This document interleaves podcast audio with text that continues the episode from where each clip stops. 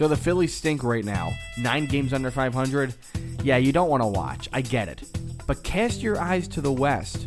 Lehigh Valley and Reading, those are the places to be. We'll talk to Matt Provence, the PR and radio voice of the Iron Pigs, about all the great stuff happening at Coca Cola Stadium. And we'll look into Reading with Corey Sharp. Scott Kingery? Yeah, the next great Philly? Possibly. The Phillies Nation podcast is live.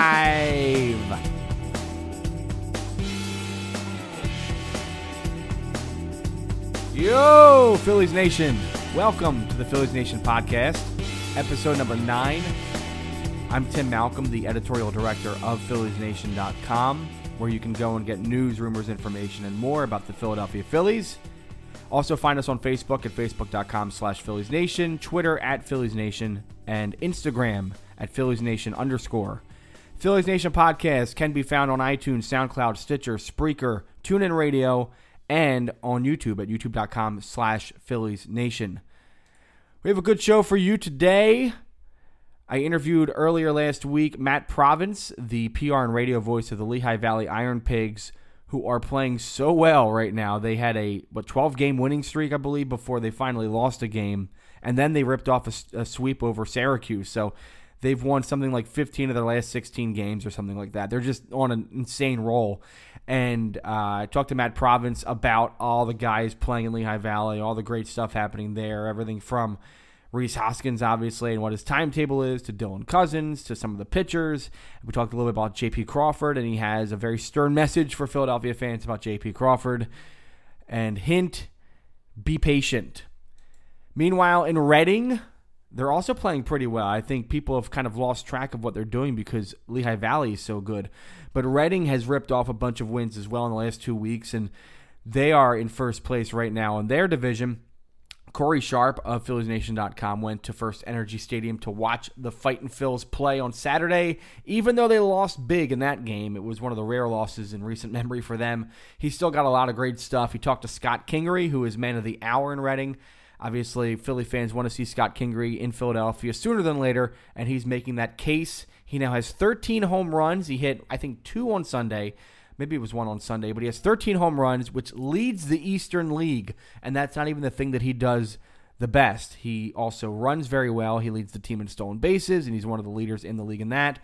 He also fields extremely well at second base, very smooth out there at the bag, and he can hit for contact. He's got a 289 average so far this year, but he's very good with the stick, and he's obviously showing with the power numbers. So Corey Sharp talked to him, and we'll talk with Corey about that and some other things with Reading.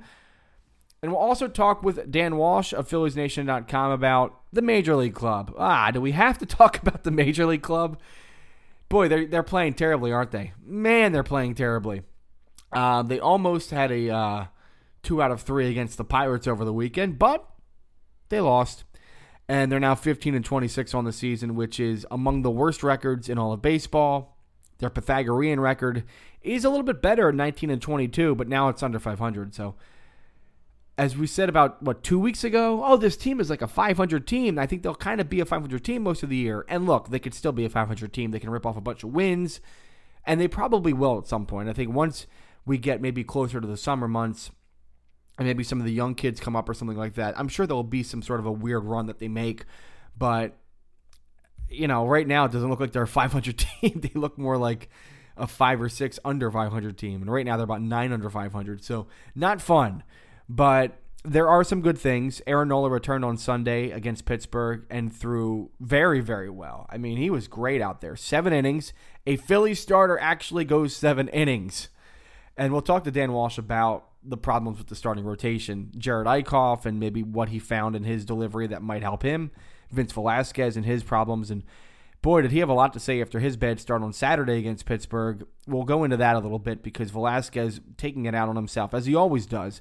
But some comments that this is not the first player to make some comments that seem to be directed toward coaching. And we're looking more at uh, Bob McClure, the pitching coach of the Phillies, and how maybe his job might be on the line soon because the Phillies pitching staff is atrocious right now. They're one of the worst in baseball. Their team ERA is 4.78, which is second to last in the National League and in Major League Baseball, only thankfully to the New York Mets, but they're pitching terribly. So one has to wonder is Bob McClure on the line here? The Phillies pitching staff hasn't been very good over the past couple years, and the Phillies are priding themselves on pitching depth. It's not showing right now because these guys are not pitching too well.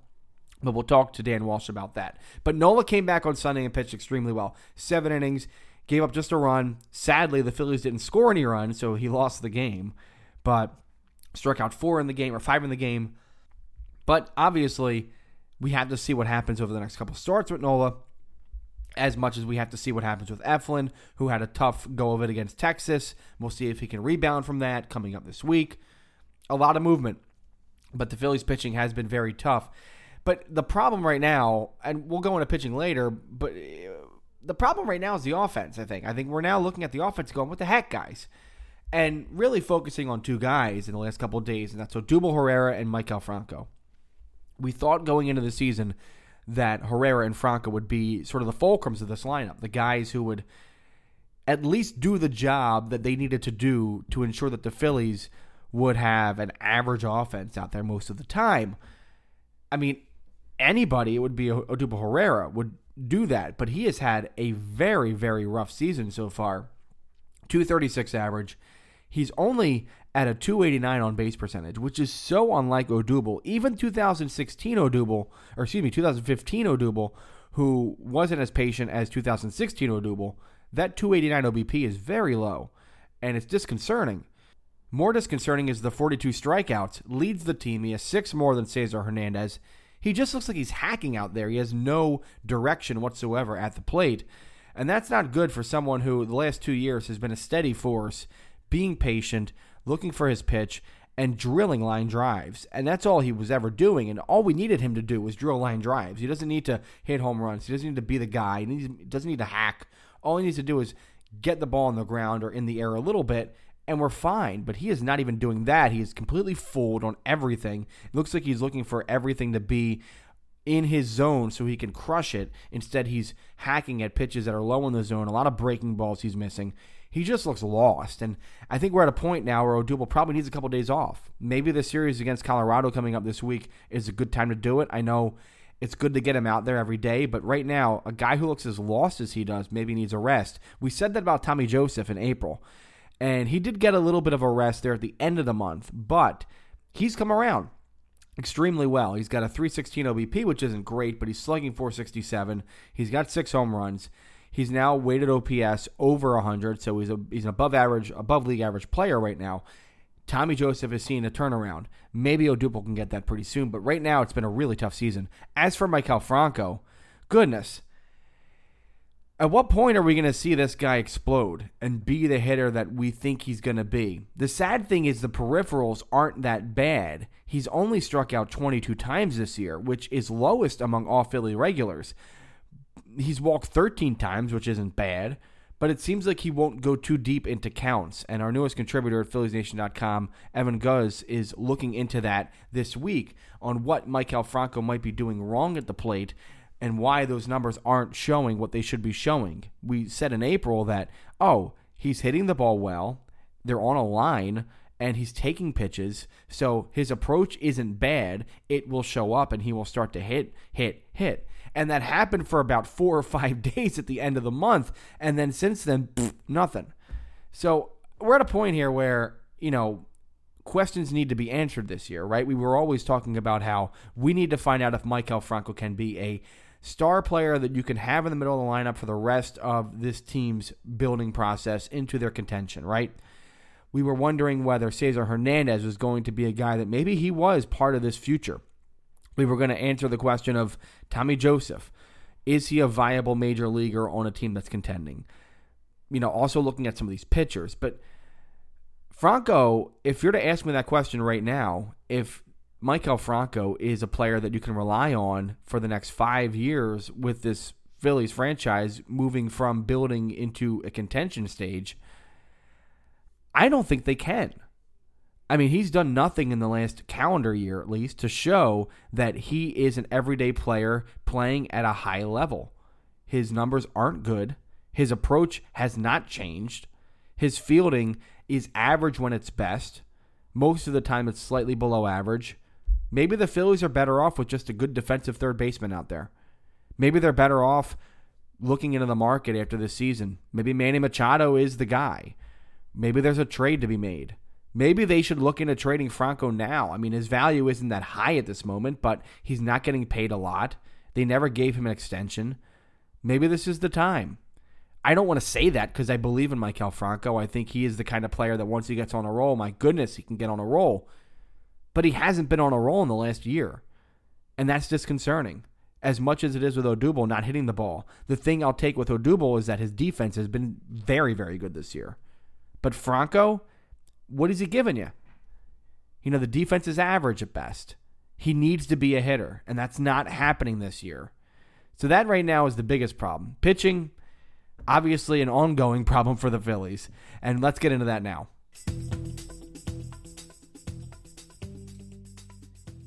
Starting pitching has been quite a bugaboo for the Phillies in the last few weeks, especially in the last week or so when Phillies pitching hasn't really gotten through the sixth inning, Aaron Nola aside.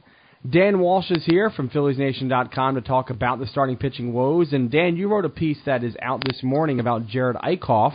What what have you uh, found with Eickhoff and his struggles recently, and what he could do to maybe bounce back?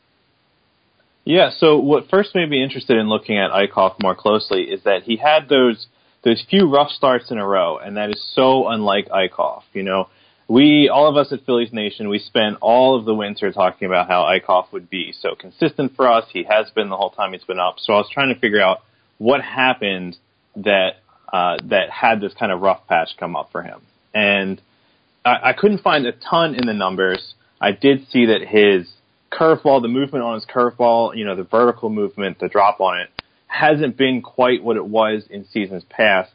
Um, and I'm not quite sure yet if we can tie that to, to the results that he had for those three rough starts, because that's been the case all season for him. It seems like he's throwing it a little harder, and it's not dropping quite as hmm. much.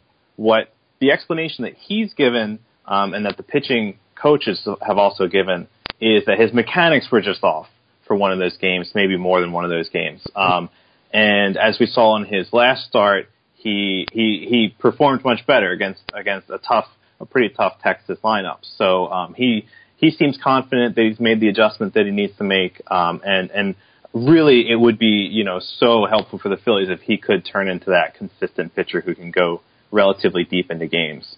Yeah, what you found in your piece was that his curveball was dropping at only five inches this season, uh, which is opposed to 7.8 inches last year. And we remember, I remember we talked about last year how great the Phillies staff was at curveballs. Uh, the Fangraphs had a piece early last year about how Hellickson and Eickhoff and Nola especially were just really throwing amazing curveballs, some of the best in the league and that maybe Bob McClure was sort of uh, growing a, a curveball farm in Philadelphia. And there hasn't been a lot of talk about that kind of thing this year. It, seems as if the Phillies aren't uh, the starting pitching. There doesn't seem to be like one pitch, or none of these guys seem to have one pitch that's really dynamic right now. And if Eickhoff can get that curveball back to where it was last year, I think that will help because eh, that always seemed to be the thing that he always had in his arsenal. He could just throw that curveball for strikes.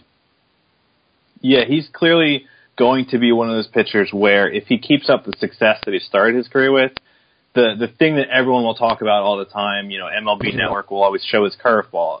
You know, Sports Center clips will always show his curveball. That's really going to be the pitch that decides whether or not you know he's this kind of consistent, relatively known pitcher or just kind of an innings eater who most people don't know about unless they're Phillies fans. So what I noticed about another pitcher in the Phillies rotation, Vince Velasquez, who had a really tough start on Saturday, and we'll talk about what he said uh, in a little bit. But first off, talking about pitches that matter, his four-seam fastball, which we all remember that big 16 strikeout game against the Padres where he basically dotted that across the zone and stumped the Padres blind. He was throwing that at its best potential.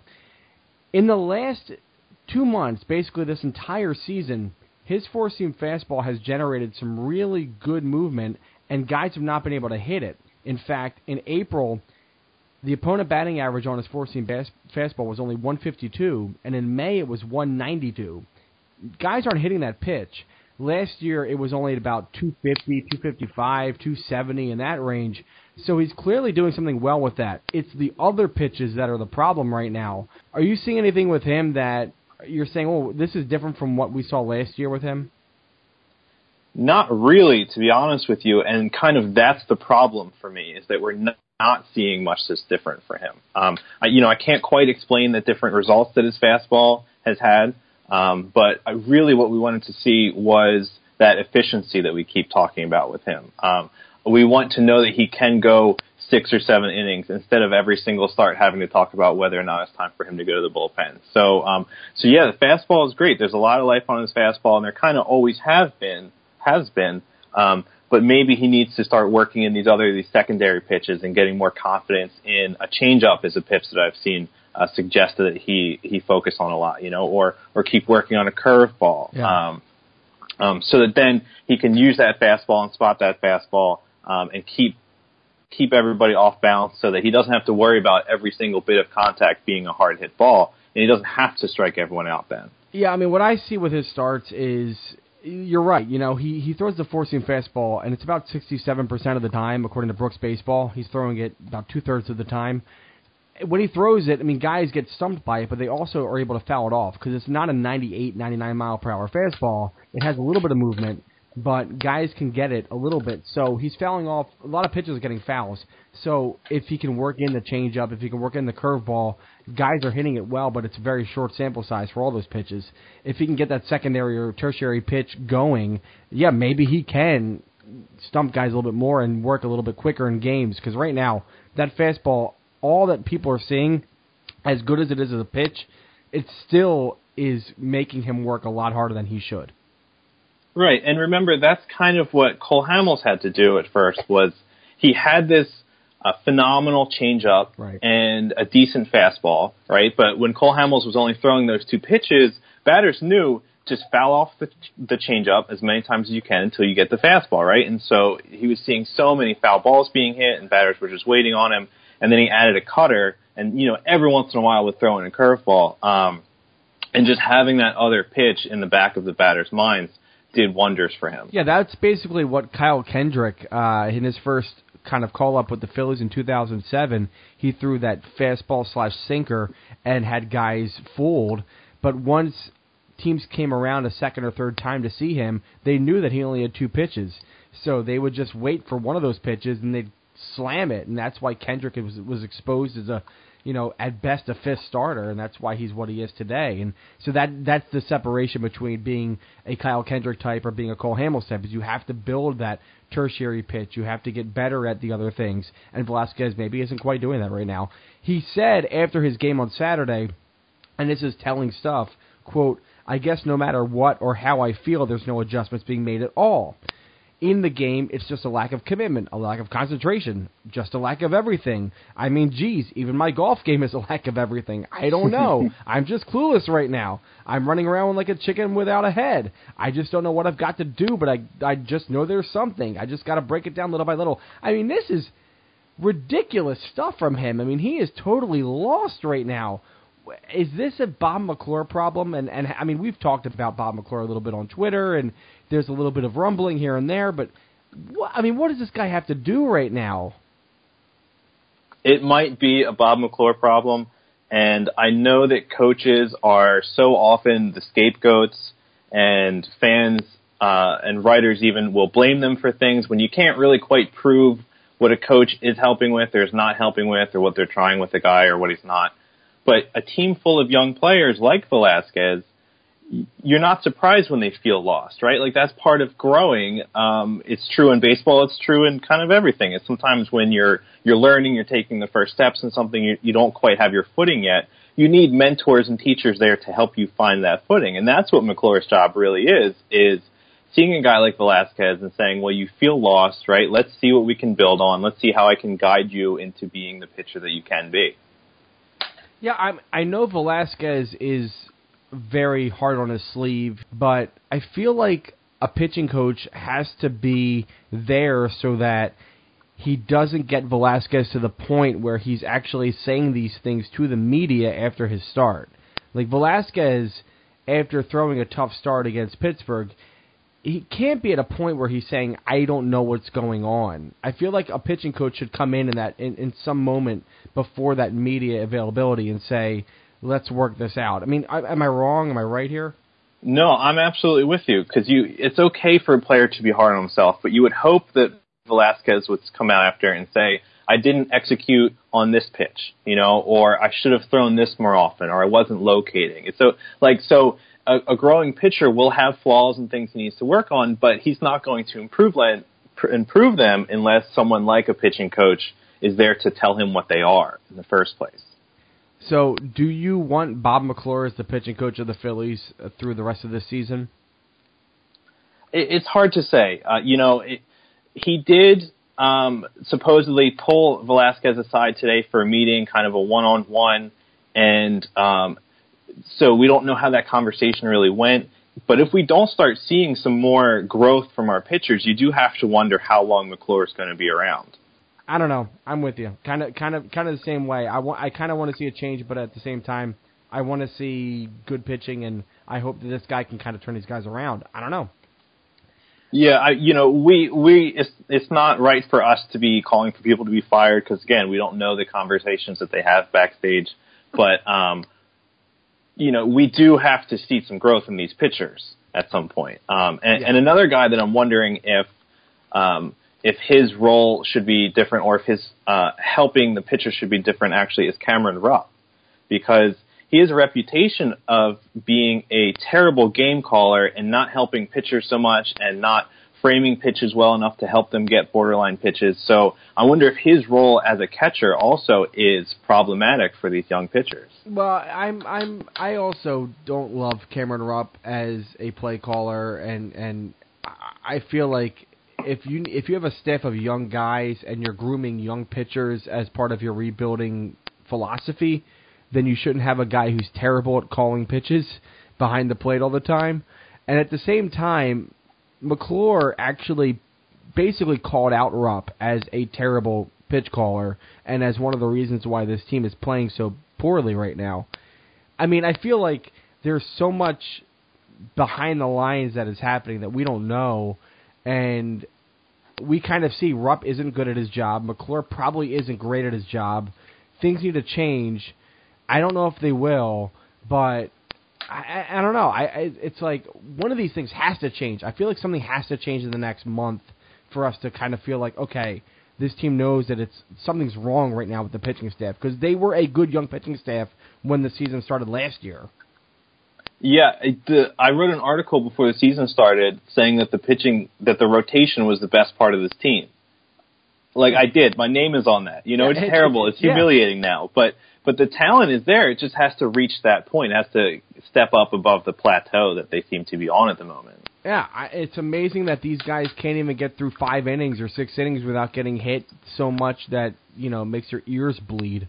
But anyways, uh, Dan Walsh, uh, we'll talk to you soon, but thanks for coming on to talk about some of the pitching concerns with the Phils. Yeah, anytime. In case you haven't been following, the Lehigh Valley Iron Pigs are playing great baseball. I'm actually recording this on Wednesday, uh, May 17th. So things that may have changed at this point, but the Iron Pigs at this point have won 11 straight games. And I have with me someone who is very familiar with what's going on right now at Coca-Cola Park, and actually they're on the road right now.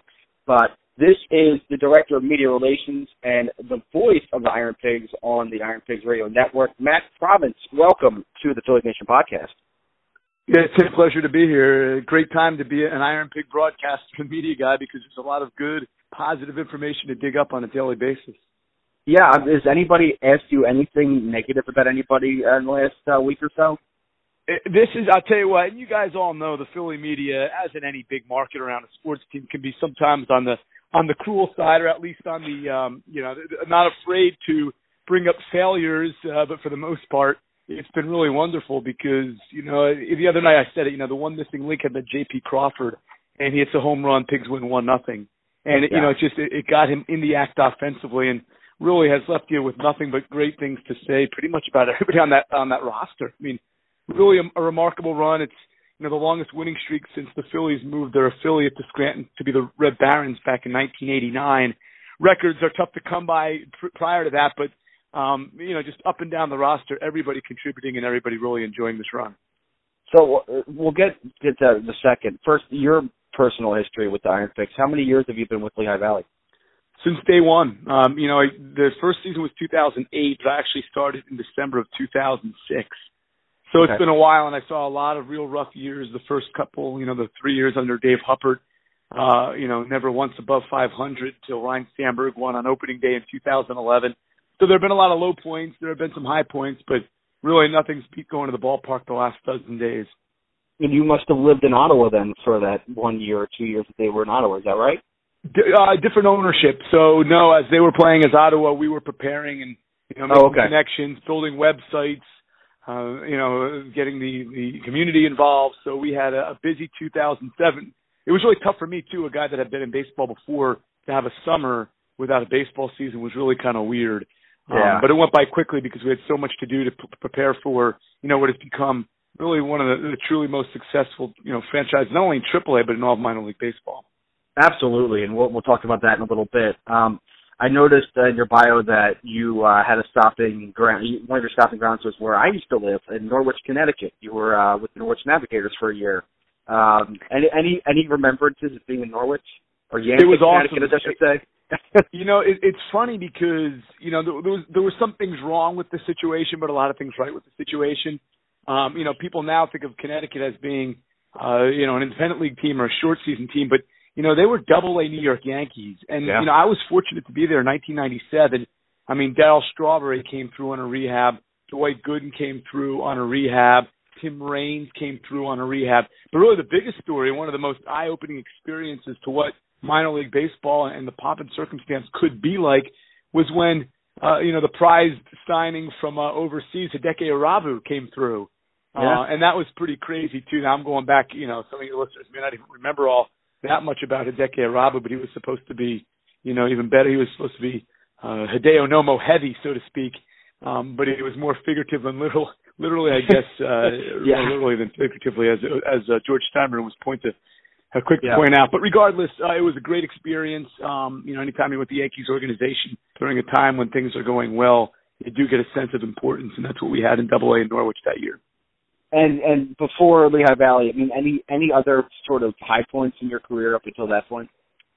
You know, I enjoyed working with uh, with the Pittsburgh Pirates. I was there in their affiliate uh, system for seven years in Lynchburg, Virginia, and the only ring I have had in 21 years of doing this came in 2002 when the Hillcats won the Carolina League Championship. Significant to your listeners because Pete Mackanin was the manager, ah. and I grew, you know, kind of an, an affinity for for Pete during that season for his his his quick wit, his uh, knowledge of the game, his ability to handle personalities, and it was really funny because when I finally was reunited with Pete, uh, I, I had run into him a couple of times, especially after he came to the Phillies organization, but when uh, he came to the, the Iron Pigs Winter Banquet uh, the year that he was named full-time manager after serving as the interim when Ryne Sandberg departed.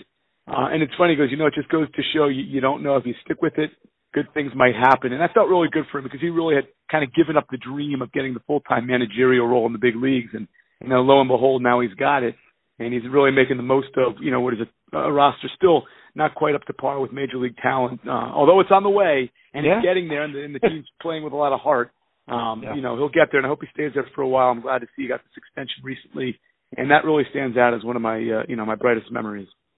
Certainly Mackanin has done a great job, and like you said, with a roster that's still kind of halfway full, and he's working really hard to make sure that these guys play hard for him every day, and I, they're certainly doing that. The losses may be piling up right now on the major league level, but they're they're a better team, I think, than they have been in the last few years. So that's, a testament to Mackanin and his staff, sure.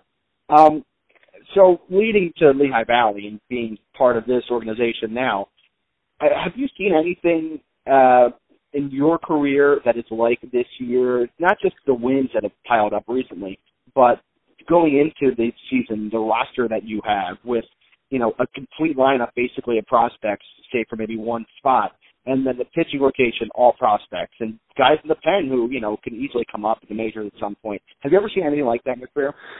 Not not at this level. You know, again, I go back to some of those early days. I mean, even even the championship in Lynchburg, but that's all A ball. You know, it's advanced day stuff where you know, and some of those guys made it to the major leagues, but you know, you're you're still a good ways off. So to to see it at, at, really at this level, and I was a little bit apprehensive because in the beginning, you know, we went down and did a couple of spring training games for the Phillies, uh, you know, down there during the during March, and everybody who I ran into, oh man, you guys are going to be fully loaded. You guys, and I knew we would be, but I also knew too that a lot of the guys that were coming had never experienced AAA before. You know, even though Jorge Alfaro and Roman Quinn had spent time in the big leagues at the end of last year, you know, now they were coming down to be everyday players. Dylan Cozens, Rhys Hoskins, um, didn't have any AAA seasoning, uh, just a little bit for J.P. Crawford. Um, so my worry was that you know there's a, a, a chance that we'll be slow out of the gates because it takes a while to adjust.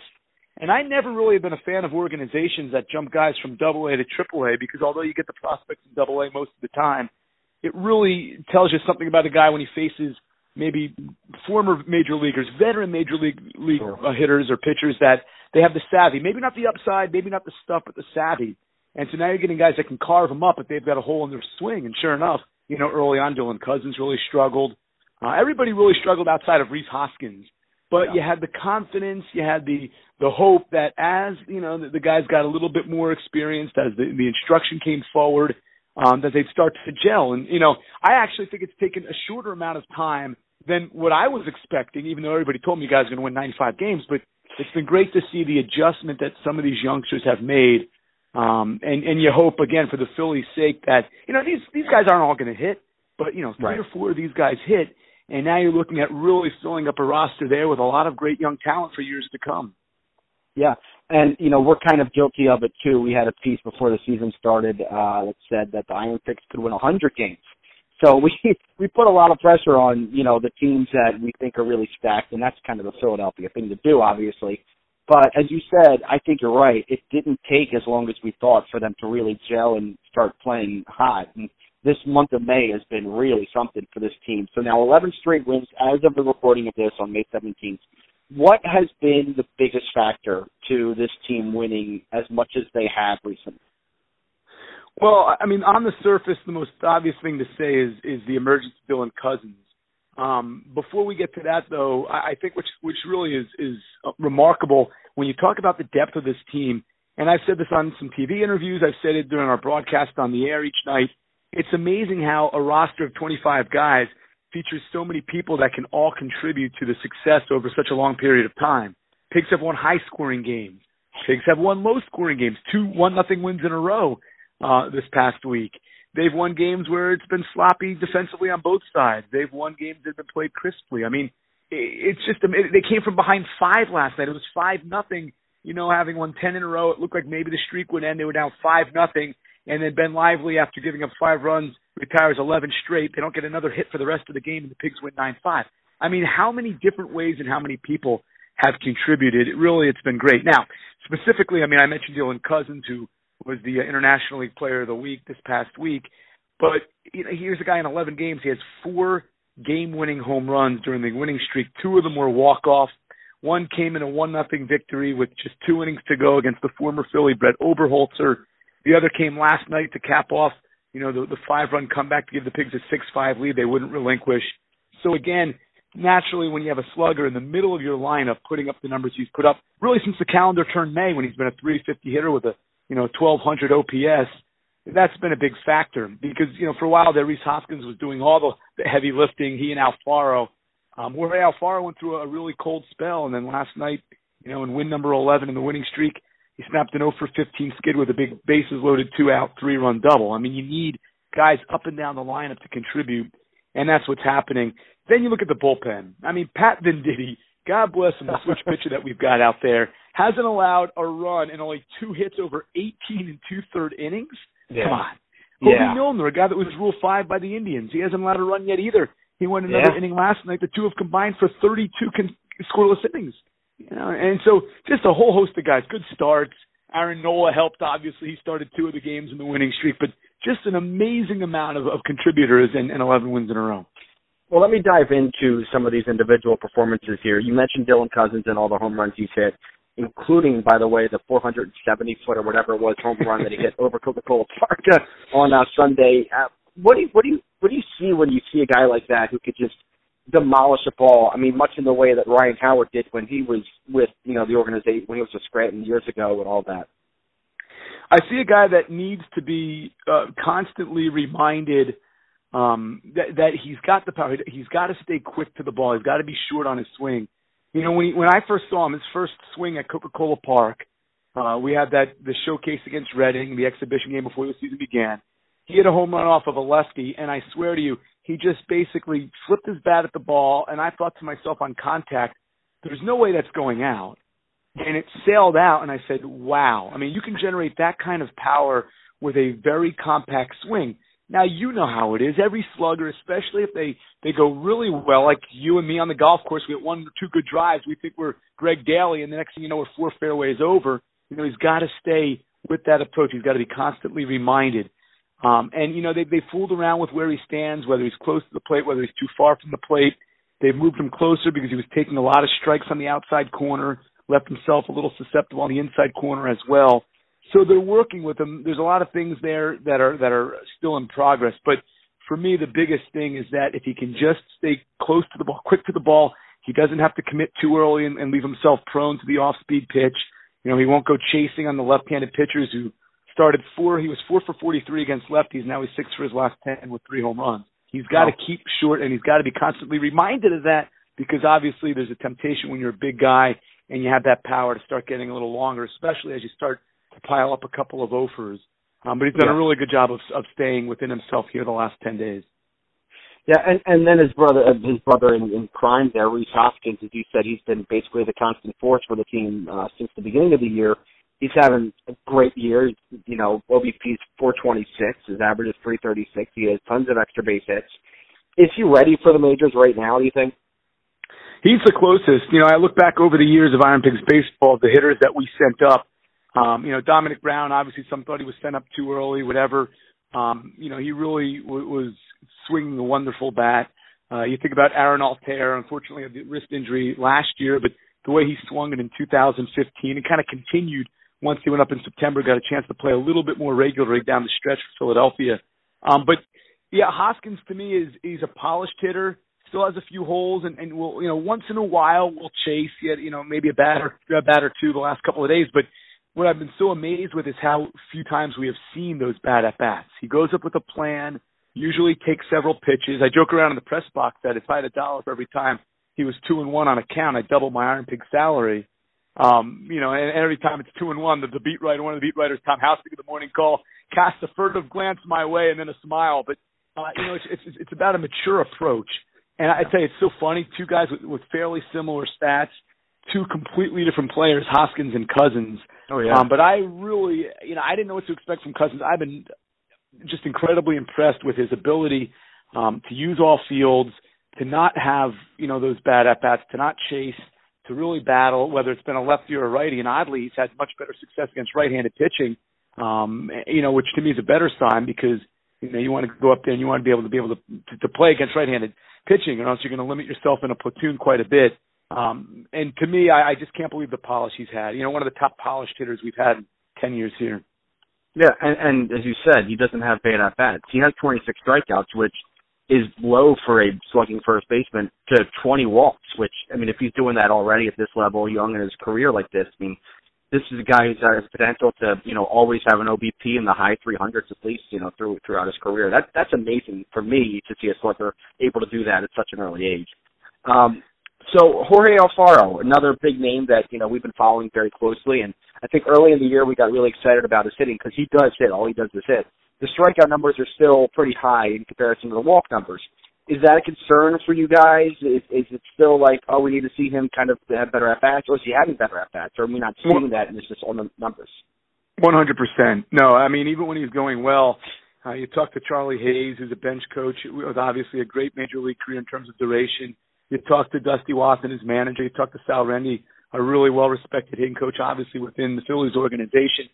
And you know, there's a lot to be excited about, but you know, you got to hold the reins on the chariot. You know, I mean, he had a, you know, we put out a tweet when he was hitting like 350 and had a big hit, and you know, a lot of people say, oh, let's bring him up now, let's bring him up now. But two things. We'll start with the offense. Is you know, the guy he swings every first pitch, and mm. as much as I joke around about having a buck for every two-one count for uh for Rhys Hoskins, I, I'd quadruple my salary if I get that and the O2 counts for Jorge Alfaro.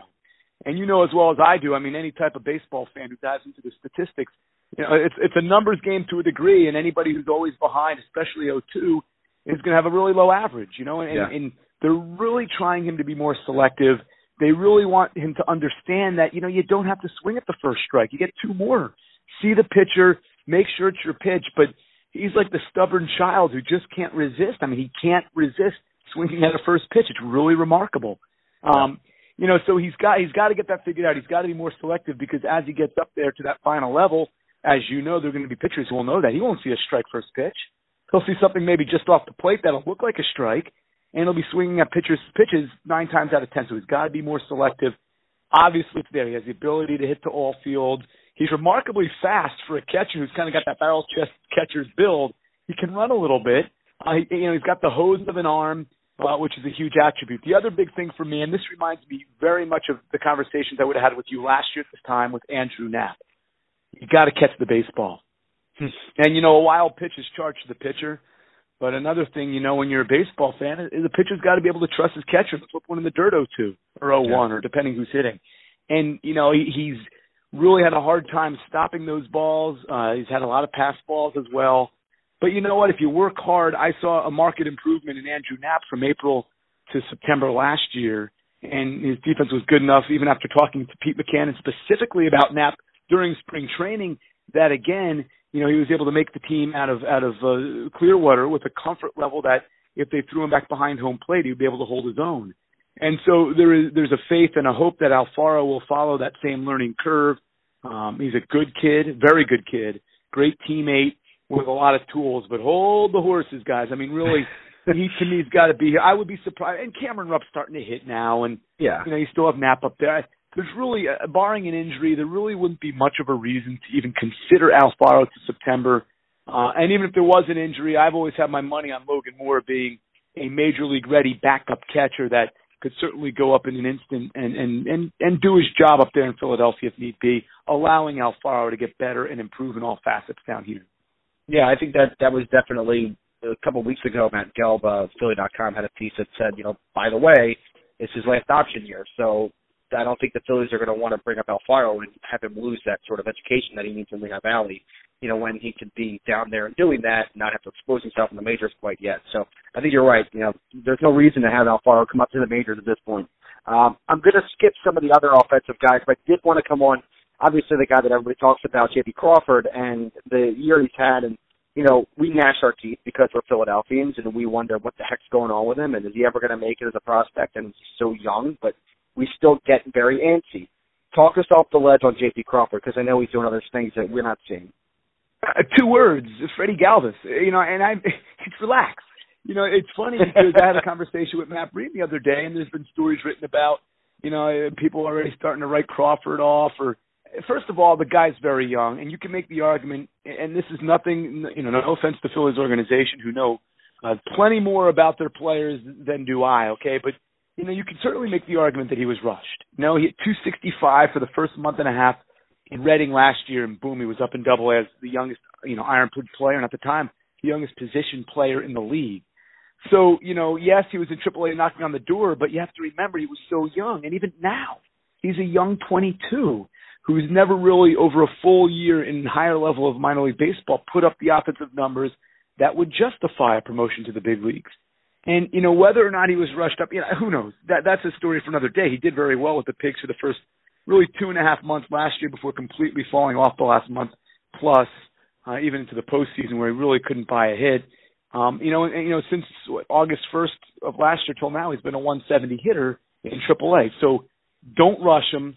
You know, he hasn't taken his his bat out to the field with him. To his credit, um, he mm-hmm. makes great plays. But again, I saw Freddie Galvis, and you know, if I put him side by side, and you said to me, "Well, who's the better defensive shortstop?" I mean, it would be hard not to pick Galvis.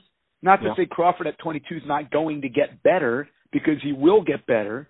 Um, but I, I don't understand this need for J.P. Crawford. It's like this this dire burning urge that you know, even though you've got steak and potatoes, you want the barbecue chicken too. I mean, Galvis has done a serviceable job. Don't yeah. worry about J.P. Crawford. Worry about Hoskins, maybe. Worry about Thompson and Lively. Worry about you know these guys and the other prospects on the team, and let J.P. simmer. You know, turn your attention away from the shortstop position in Lehigh Valley for two months. We'll revisit it, see if there's any improvement by July, because he's 22.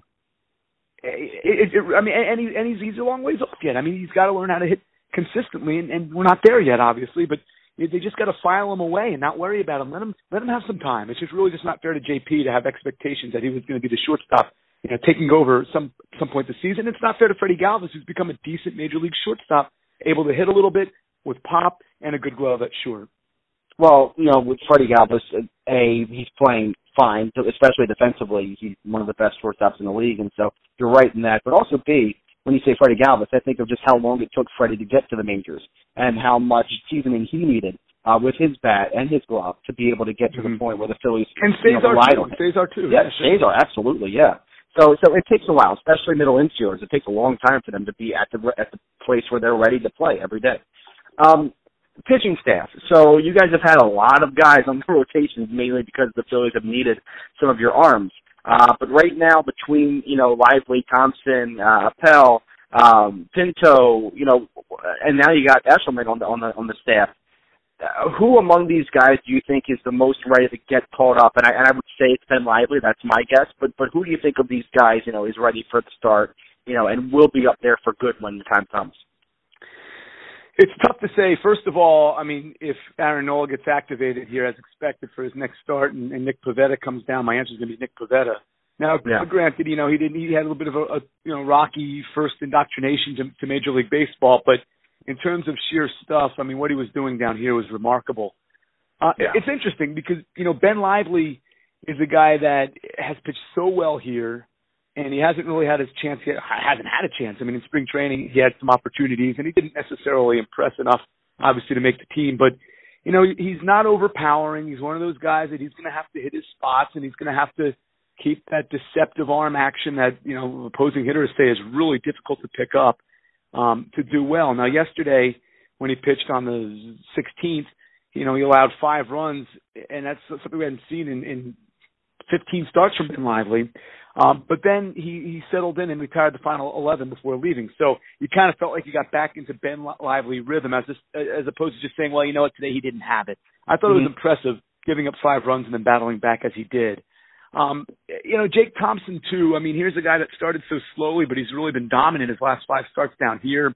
I don't think the bullpen obviously is his long term coming. He was there out of necessity for the Phillies, you know, earlier this season, and I don't think that's a fair test to what Jake Thompson can do. I thought last year, you know, after the first four or five starts, he started to get into a little bit of a rhythm. Um, you know, and, and he's a guy that I think can be successful.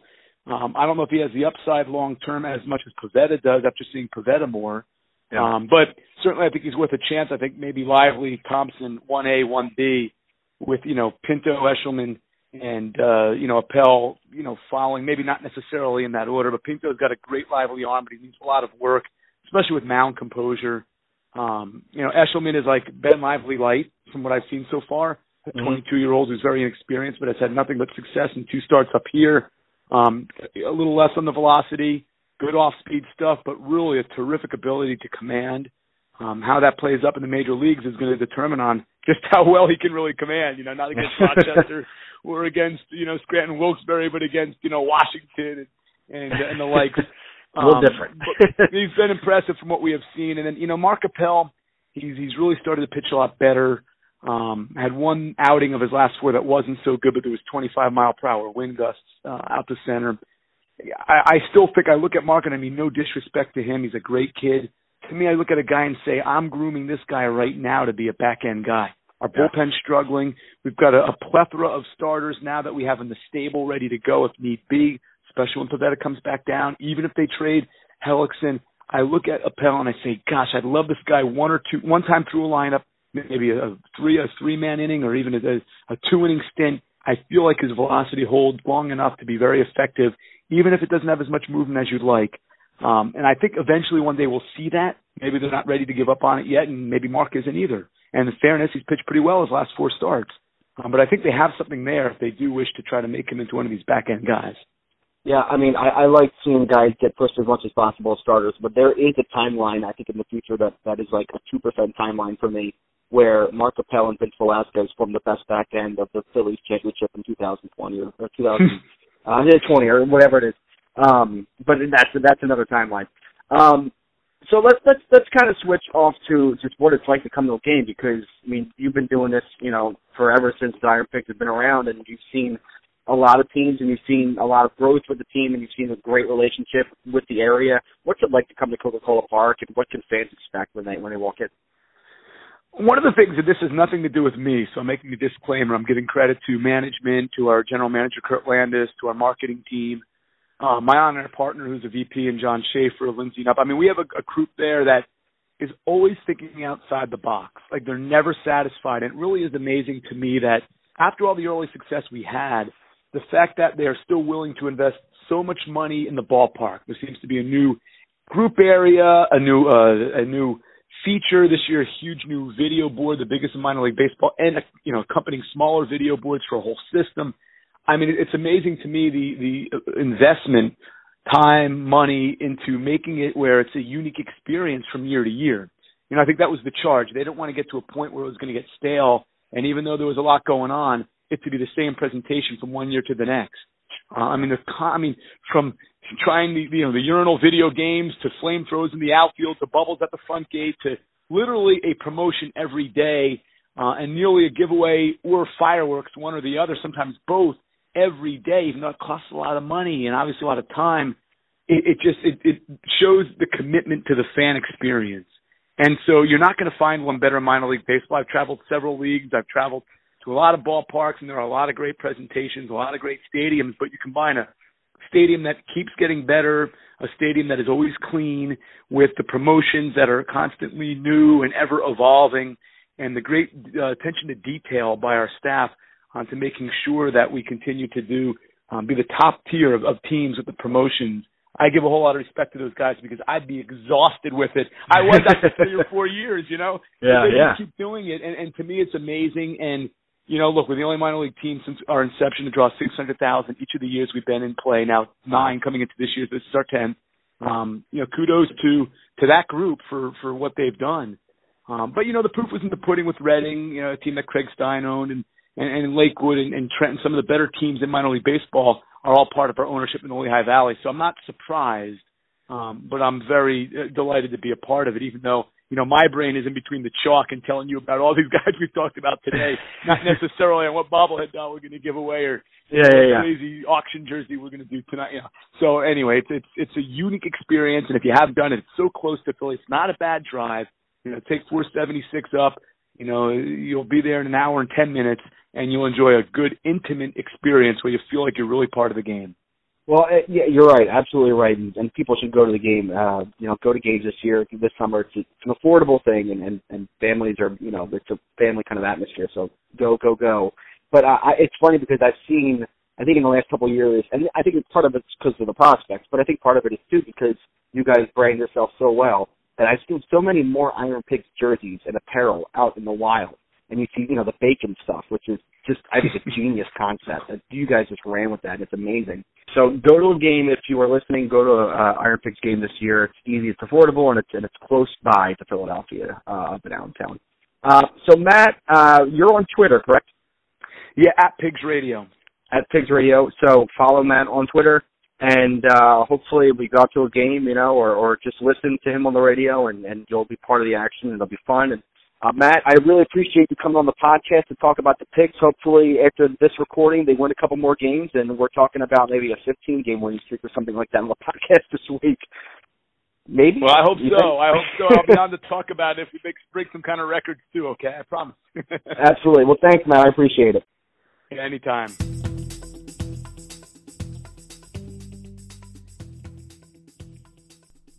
Hey, what's better than spending a warm summer evening watching the stars of tomorrow play baseball? Phillies Nation will invade First Energy Stadium to watch Scott Kingery and the Reading Fightins on Sunday, June 11th at 5 p.m. with a fun group outing for fans of all ages. That's right, 5 p.m. Sunday, June 11th. We have the third baseline where tickets are $30 and include a two and a half hour all you can eat barbecue buffet with ribs, chicken, hot dogs, burgers, mac and cheese, and much more. Plus, this is the perfect Father's Day gift, as the first 2,000 guys will receive a Fightin's bucket hat, and all fans are invited to play catch on the field after the game. Come see the future of the Phillies today with Phillies Nation, June 11th, 5 p.m. For details, Visit philliesnation.com slash events. Again, it's philliesnation.com slash events.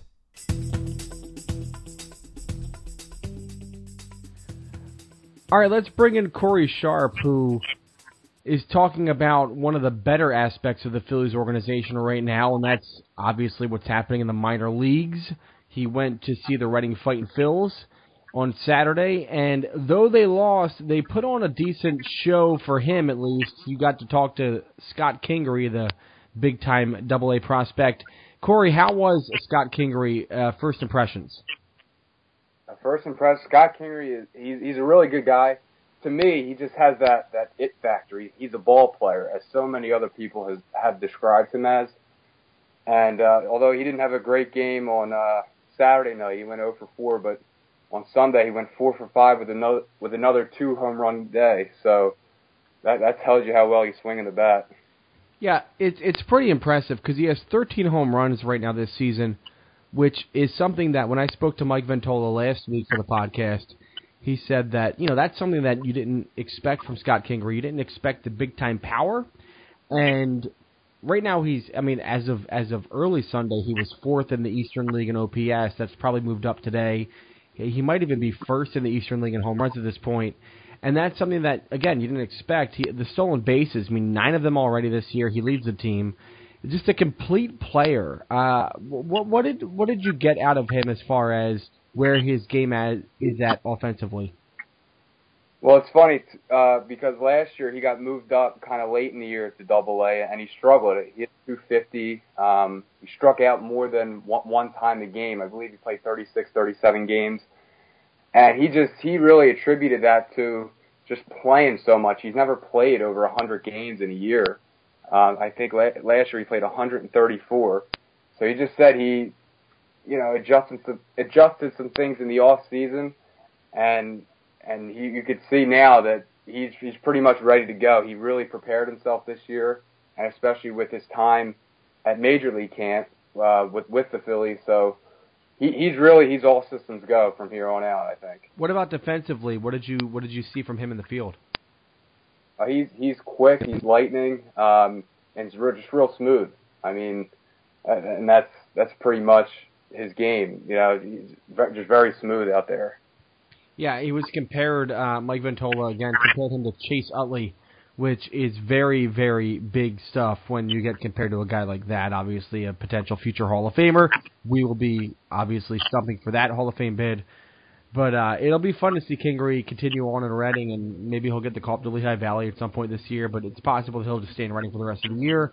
Go out to the ballpark and see him. By the way, we have our trip on June 11th. Shameless plug. You also talked to uh, Yacksel Rios, who's having a great year out of the bullpen in running. What did, what did you get from Yacksel? Well, Yacksel, he uh, coming into uh, Saturday's game, he had a 1.90 ERA, 35 strikeouts, and 23 and two thirds innings. Uh, Sunday's game, he came in. He didn't pitch Saturday, but Sunday he pitched. He went two innings, gave up three earned runs, so his ERA is now 2.81. But uh, he he's now permanently a a relief pitcher. He was back and forth as a starter all throughout his four or five years in the system, and he just did that just to find consistency within his delivery. And right now, he, he thinks he's he's finding that, and he still he still has a, a ways to go. But uh, the progress he's shown this year is really taken off, and he has a fastball and a, and a devastating slider that he said he's really worked on uh, throughout the couple years. Yeah, 36 strikeouts leads the team, uh, even though he's only pitched about 25 innings with the team. I mean, it's amazing what he's doing right now on the mound. Is there anybody else on, on the Reading Fighting Phils that you got a chance to see that kind of impressed you, or maybe you were like, "Oh, I have to take a second look at him at some point"? Uh, probably Carlos Tocci. Um, he, he's the center fielder, and uh, I believe he's hit, he's hitting over 300. Him and Andrew Pullen. Andrew Pullen has, I believe, nine home runs and 29 RBIs. So, I mean, those two guys are, are the outfield. And uh, Carlos Tocci is, he's only 21 years old, so he, he's still a, a baby. So, yeah, he's still got a ways to go, but, but, you know, being 21 years old in double A, that, that's pretty good. And his chances look pretty good as well to, to keep rising throughout the system. Yeah, Mike Ventola was telling me that uh, Tocci might have the best glove in the entire system. He looks like he's a major league outfielder today, which is really promising stuff. I mean, we talk about Odubel and how well he's done defensively with the Phils this year, and some of the other gloves that are in AAA. But seeing Carlos Tocci doing what he's doing out there, and you know, still a young guy, and his bat is really coming alive this year. Hey, maybe this is a surprise bat that we never thought we had here, and uh, uh, you know, someone who's kind of made a big you know statement this year uh, is prospect. So. Uh, good for Tocci, and uh, you know it's good to see that these guys are doing such a great job in Reading. Uh, Corey, thanks for coming on the podcast, and hopefully we'll get you out there to maybe Lehigh Valley next week or something like that. All right, thank you, Tim. Appreciate it. That would be fun. Thanks to bensound.com for the music for the podcast. My thanks to Corey Sharp for giving us his report from Reading. Also, thanks to Dan Walsh for coming on earlier on the show to talk about the pitching woes of the Phillies. And thanks to Matt Provence, the PR and radio voice of the Lehigh Valley Iron Pigs, for sharing some Iron Pig knowledge with us and helping us get ready for the future. Speaking of the future, let's go over a number real quick because I like doing this every week now.